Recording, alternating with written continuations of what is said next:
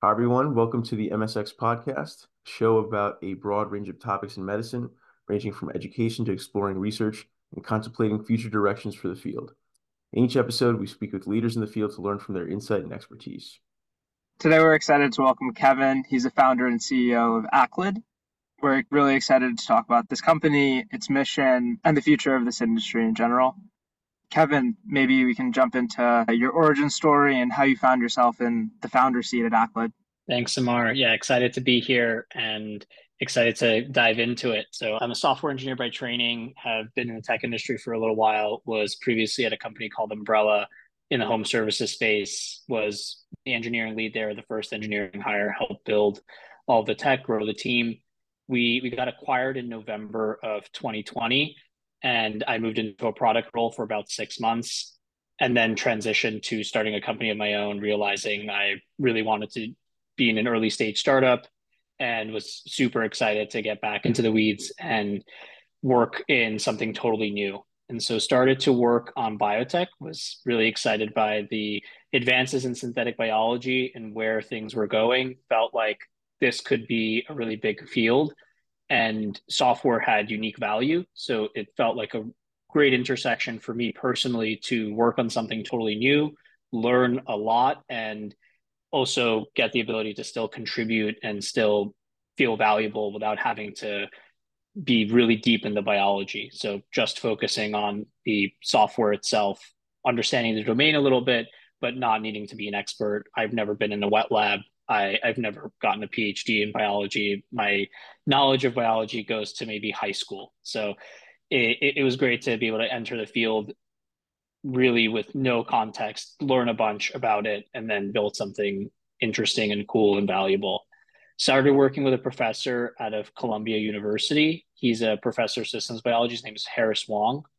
He's done a lot of work in security, has done a lot of work with microbiome engineering and in gene synthesis. And together we we started a company using some of his ideas, some of his network and credibility, and some of my operational expertise working across software and product. We are focused on security for DNA and RNA synthesis. There are companies that now can synthesize chemically strands of DNA that can go into organisms to modify their function.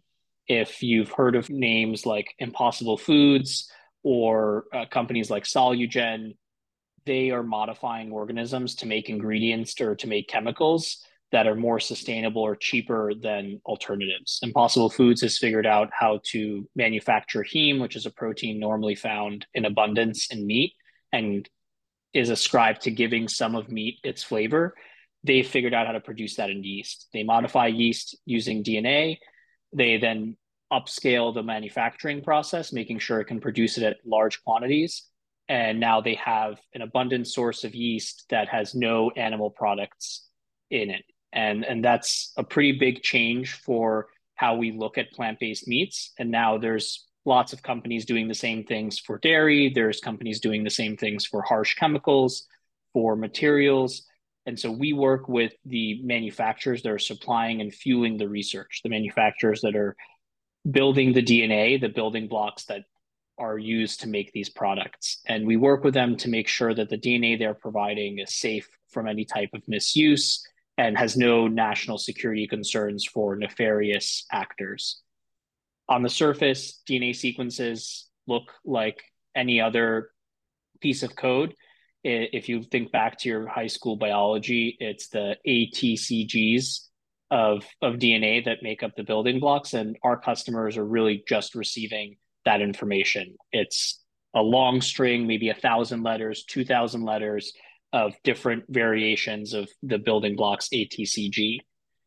And so we help them to identify that substance, make sure it's safe from any type of pathogenic or toxic concern, and then verify the customer, make sure the customer has the right credentials, licenses, registrations to supply and then actually use the product they're trying to purchase. You mentioned make sure DNA is safe for misuse.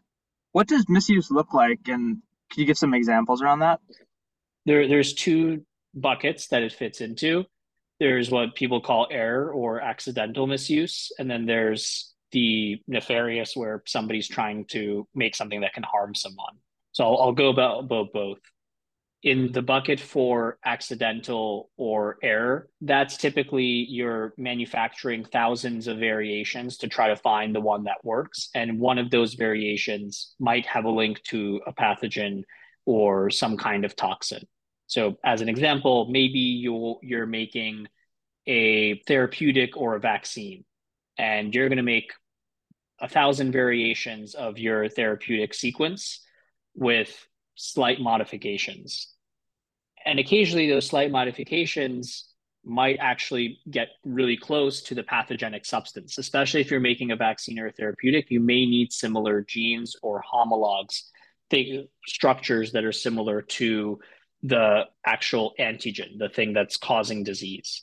And so, as you start modifying these sequence to find the best therapeutic effect with the least amount of homogeneity, or in other words, the least amount of adverse response from from a patient, you might be mutating something to a point where it actually starts to match up to a potential pathogenic version of your substance. And if you're making a therapeutic, you're typically not intending for that to happen. But given that you're combinatorially trying a lot of different things, you might have something come up. And so we we help identify that and make sure that researchers know what they're ordering.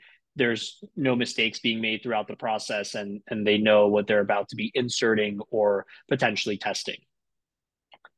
On the other side, there's potentially nefarious actors that may be trying to to cause harm. DNA looks the same when it, whether it comes from a human or a virus or a dangerous bacteria or a fungi and there could be actors that are interested in causing plant crops to die or causing harm to livestock or even harming a person. And dna gives them easy access to that. If before for you to get ricin you would need to have a giant field of the castor bean plant and then have to extract it and go through this entire process dna gives you a much faster route to that with some high level training and with the right expertise and knowledge you can get access to the DNA that makes up ricin and then do this all in a petri dish and then upscale it to get enough ricin to actually cause harm. So those are the two buckets where we we fit misuse. We are kind of wondering since the inception of the company to now, has the scope of Aclid changed in any ways that you've seen?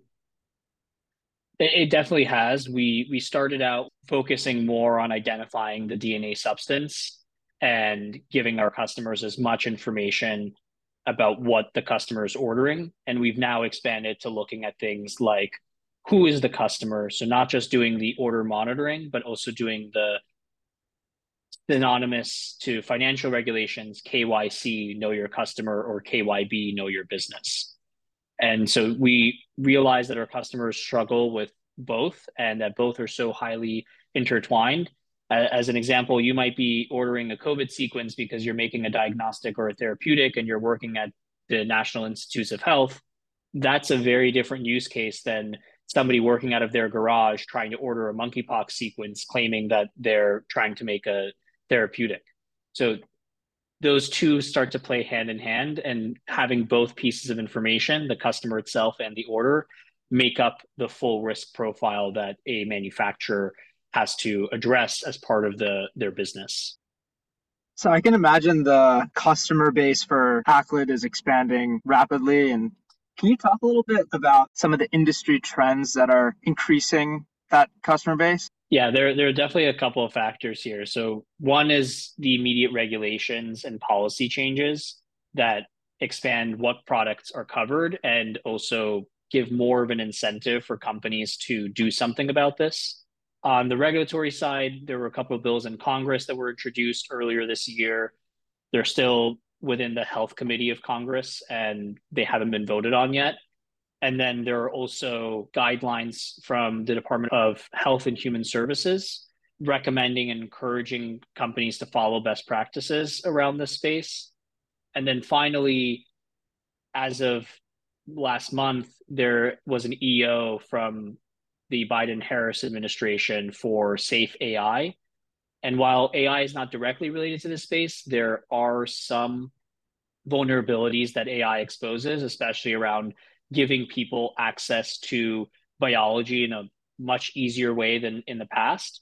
There, there have been studies done with students at MIT where they use ChatGPT to try to manufacture a bioweapon, for example, and they were able to bypass a lot of the safeguards that ChatGPT set up, and and even and ChatGPT actually gave them instructions on what they could do in order to run this experiment, how they should set up their wet lab, what companies they should use, what they should be ordering. And so there was, in general, a concern amongst policymakers that ChatGPT now opens a wider gap for these vulnerabilities than it had existed before. If before it was only limited to people with PhD level experience, knowing exactly what they need to do in order to work with DNA and actually make it something functional. Now, ChatGPT made that that maybe you need to spend a year or two instead of having an entire PhD. In general, we see the trend of that just increasing. There's more accessibility in the space, better tools, better services, at some point we're going to see people without any computational biology or any type of wet lab experience be able to run these experiments on their own. Very similar to what we saw in software, I think, where at some point it was really just academics, then it moved to people that were highly trained in it. And now there's boot camps where you spend three months and you learn how to code. And so th- this executive order had two pages dedicated to bio. And those two pages outlined the next year that the government's going to be focusing in this space. By April, there will be a compliance framework that companies will be responsible for following. And then by October, every federal agency that's funding life sciences will be required to verify that the vendors they're purchasing DNA sequences or RNA sequences from are compliant with that framework. So it becomes a huge incentive for companies to make sure they're compliant so that they don't lose out on the potential federal dollars that are going into the space. And federal funding in biotechnology makes up a large portion of the market. So that's one, that's regulatory. The yeah. the other that I would say is making our customer base bigger is just the number of companies getting started in, in the space. There's lots of startups that are increasing the demand for DNA and RNA startups that are trying to make new fuels, new materials, new chemicals, or new foods. Every every day, there's there's a new startup trying to tackle some other piece of our existing industrial infrastructure and make it somehow cheaper or better. There are companies that are making synthetic palm oil without requiring the burning of palm trees in order to produce palm oil at scale.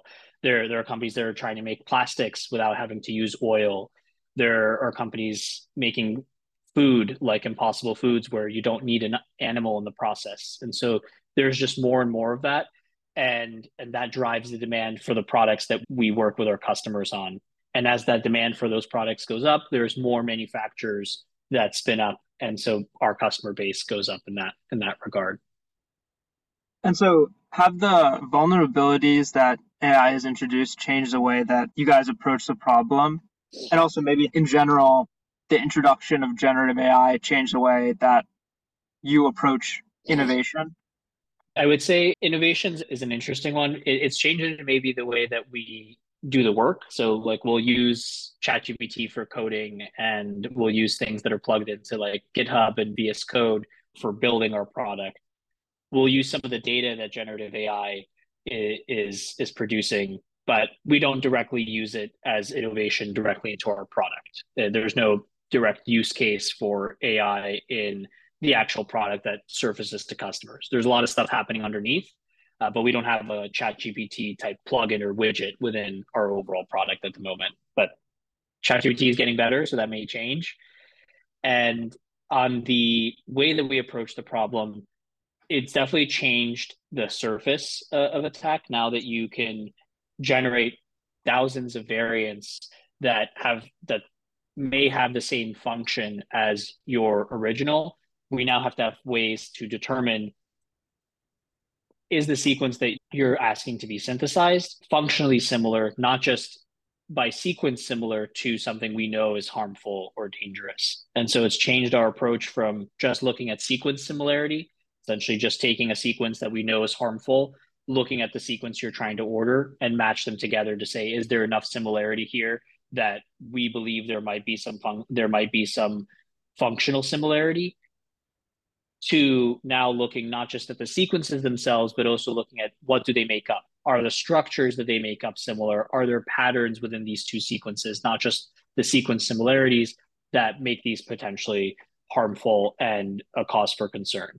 So it, it's definitely changed the attack vector. And so we needed to accommodate for that and be able to adapt the way that we screen to make sure we're still catching these new variants that may have never been seen before. As we're talking about AI, do you think that the generative AI hype is kind of overstated in the, the biology space? By hype, do you mean the impact that it can have, or do you mean the the the safety and security concerns? For the impact. I think there's definitely been already a ton of research and studies, at least preliminary, that have shown some of the things that are generated by large language models, especially for protein design, are novel and functional. So th- there, there are definitely ways that generative AI is is enabling us to search the space of all possible proteins in a much more reasonable way. In the past, we've had to do things computationally in a very synchronous fashion, aided a lot by humans in the loop. Protein space is really big. There are almost infinite ways that you can fold a protein. And being able to find the correct folding can solve problems all the way from curing entire diseases to making materials to making fuels to making foods in totally new ways. And at, le- at least we don't know yet. There are no there are no structures that we may that that that may exist where we can't replicate uh, that using a protein. And so, if that's the case, if everything can be done using biology, then there is a large space that we should be searching to figure out how to change everything that we make in industry to use biology instead, because it might be more efficient and it might be much more scalable than what we currently do. If you need to chop down tons of forests and trees to make the wood that is used in every piece of furniture and every piece of of uh, product that you're buying, if instead you can just generate that in giant vats in a in a in a manufacturing facility at scale, that becomes a much better way of getting access to the same products and changing how we produce things than having to continue the deforestation that we're doing today. And so it gives us a path. And this is all to say it may, may not be possible, but there's a vast search space that we may never have the chance to ever explore ourselves. And large language models and AI in general is giving us the ability to at least pick out and sample parts of that search space that may be valuable and functional. And so I would say it's probably not overhyped. There, there's a lot of ways that we are getting a glimpse into what proteins can possibly do that we've just never had the scale to be able to do before. And I guess now going back to Aclid, you know, building in such an innovative and new industry is obviously very tough. I mean, you could say like building an industry is tough. What are some of the most significant challenges you've faced while building this company and what lessons have you taken from those challenges? There's a lot of challenges. It, it's it's all hard. I would say one being outside the industry has definitely been challenging to start, but there's been a lot of people along the way that have helped and spending more time in it really just persevering through has has helped to get me over the initial hump of not knowing anything, not knowing how the industry works, not knowing a thing about biology to knowing a little bit about biology and at least having enough to be able to talk to other people that have much more experience in the space and not sound like an idiot. So that that that's been definitely a part of it. And then I would say otherwise it's all the pains of just growing a business and working on a startup. You're never ready to start one. There's always gaps in your knowledge. There's always things that you don't know. And I needed to lean a lot on our investors and our advisors to get me up to speed on on the pieces that I don't know, experiment a bunch, make a lot of mistakes, and then learn from them as much as I can to make a better business, to make a better product. So it, it's a lot of things that I've just never had experience in from marketing to sales to thinking about the financial and operations, raising money. Those are all things I've only seen other people do and I've been around, but never have done myself. And there, there were definitely growing pains and in learning those. Maybe the common theme here is that no challenge is, is too big. So everything looks like it's Mount Everest before you before you started and before you actually uh, overcome it. And it, it's just been constantly getting comfortable with overcoming the next Everest that I have to, to deal with. Usually something that I just have no experience in or no no foresight in. Our audience is primarily students, young professionals that may have startup ideas and they feel a similar way where there are just large gaps in knowledge and they're not sure how to start. How would you suggest going about finding those trusted advisors as you have? I think I talked to a lot of people. I probably talked to a hundred or so people before I even knew that I was going to work in biotech, just trying to understand the space. I talked to anyone that would talk to me. I send emails to every professor that had an interesting paper out there. They created a domino effect for me. You talk to one person, you talk to them about what you're interested in, they introduce you to somebody else. And I just took every intro I could get. I, I spoke to everyone that I could and over time i built enough of a intuition about where i wanted to go and who i thought was going to be valuable it definitely changes over time as well. The people that are going to be most helpful to you when you're just starting out are probably not going to be the, the same people that are going to be most helpful two years down the line. And that's okay. You pick and choose your advisors based on the stage that you're currently in right? You're college professor may have been a great advisor when you were an undergrad, but then when you decide that you want to go to med school, maybe they're not any longer the the best advisor at your stage. And so the same thing is true for starting a company. You grow with your advisors and you find new ones that can help get you to that next level. So first just start with talking to a bunch of pe- people, building your network and maybe even sound a little bit stupid. I definitely did. I, I don't think I knew a thing about biology. And at some point, I, I picked it up along the way. And then as I grew my network, slowly it became a lot easier for me to find that next person I needed to level up to the next stage. And kind of seeing where Aclid has started to where it is now, what are some parts specifically about Aclid you think that separates it from other companies like in the space? In the overall biotech space? Yeah. I think we're one of the only, if not the only companies focusing on security and safety in biology. Oftentimes you you have things happen reactionary in, in security and safety where some bad incident happens and then a lot more people focus on security and think about it.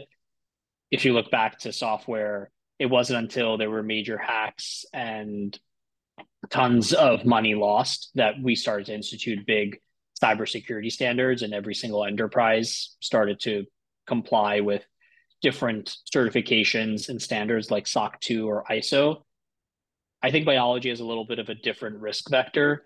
If something bad were to happen, it could shut down the entire industry, not just because of the gravity of or the severity of the incident, but also because it loses public trust. We've already seen how rumors, you know, regardless of what the truth is, how rumors about COVID being potentially manufactured in a lab have changed the way policy looks at biology and and research.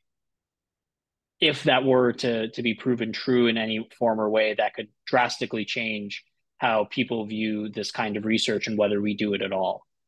And so I think there's a lot more reason to be cautious and to do things ahead of time, not to lose consumer trust, and to make sure that we're building things in, in, the right way so that when we get to the point that we can replace our our livestock with things made through in a petri dish through biology, there's already a lot of in, built-in trust to do that. We don't want to be in a place where the technology is there, but the consumer trust isn't.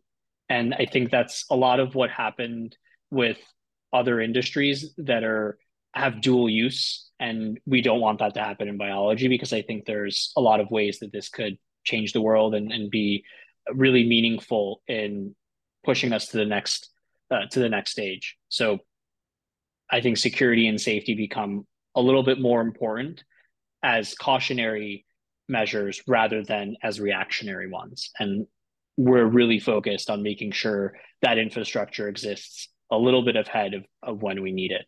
There are a lot of things you can get access to today that maybe you shouldn't, but there's also not as much accessibility in, in biology as there is in software. But that will change in two to five years. And so we want to make sure that as that grows, the industry and the technology continue to expand without really many restrictions and the infrastructure is being built underneath it so that when there is this risk vector, when the, the concerns are much greater, we already have a lot of the safeguards in place to prevent the most catastrophic or the the worst possible things that can lose trust.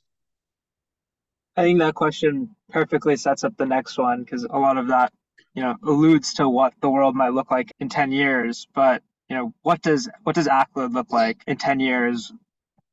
We see research products as as being a critical tool for synthetic biology and we want to make sure that access to them are not restricted in unreasonable ways. There are going to be times where access should be restricted and we want to make those right calls. And so we believe that there needs to be some type of authentication or access layer that helps researchers and manufacturers alike to provide access and get access to all the research tools that they're going to be using as part of their product development whether that's the plasmids that they're going to be using within the organisms they're modifying, the viral vectors that they might be building in order to modify DNA, DNA or RNA, the DNA sequences themselves that are going to be the building blocks of a lot of these products, and then ultimately the proteins that are made from these from this research and that are then being put into the end product. We think that there needs to be more infrastructure around how researchers verify that they are who they are, that validate their credentials and what they have done in the past, uh, as well as understanding what it is that they're working on currently. Right now, these tools don't really exist in, in good ways in bio in synthetic biology or in biotechnology more broadly. And so we're building those to start to have that infrastructure so that very similar to what Cloudflare has done for cybersecurity, where if you're having a DDoS attack or you're you're having some SQL injection attack, there's infrastructure that can prevent malicious users from accessing your site in those critical moments where you can protect your information and protect your data, protect your customers. There's just no similar infrastructure for biology, and that's what we're building. As we're just talking about any kind of future plans for Aclid? Are there any projects right now that are being created that you're most excited about? I think the biggest ones right now are the KYC elements of what we're doing. There's no identity platforms that have been built for biology outside of research. There are lots of open research identity platforms for biology, things like OrcIDs. But in terms of identifying who the customer is in the same way that you have in finance, where me just sending $5,000 to someone, I have to go through a full KYC process versus me getting access to something that can cause the next pandemic requires no verification of my identity. That feels like a huge gap, and we're super excited to be building in that space. And so we're starting to do a lot of the credentialing and a lot of the verification of researchers building that first identity platform so that we can scalably and effectively do KYC, make sure that researchers are who they say they are and that they have the right expertise, the right facilities, the right registrations and licenses to do the work that they're doing. And for context, 99.99999% are doing legitimate work, have the are, are doing all the right things.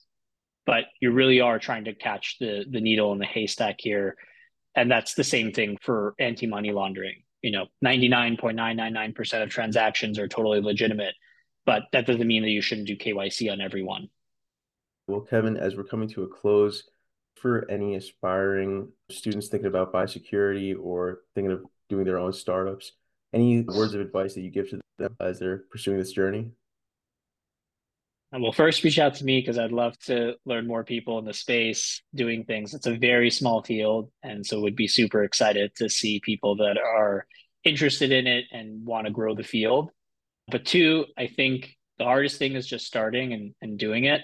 And it's always scary. It always feels like a giant mountain to climb, but it's easier after you do it once. And then it's easier as you're doing it too. You start to realize it's not as hard as it looked initially. So just do it, just get started. And the hardest part is is committing to it. It's not that different from working out, right? Once you're in the routine, it's much easier.